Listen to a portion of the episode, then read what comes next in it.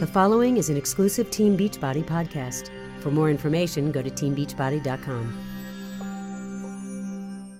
The cost of healthcare is significantly impacted by obesity in the United States. There's a multitude of medical problems that go along with obesity, including diabetes, hypertension, sleep apnea, heart problems, coronary artery disease, peripheral vascular disease as well. All contribute to increase our costs as Americans. It becomes a vicious cycle.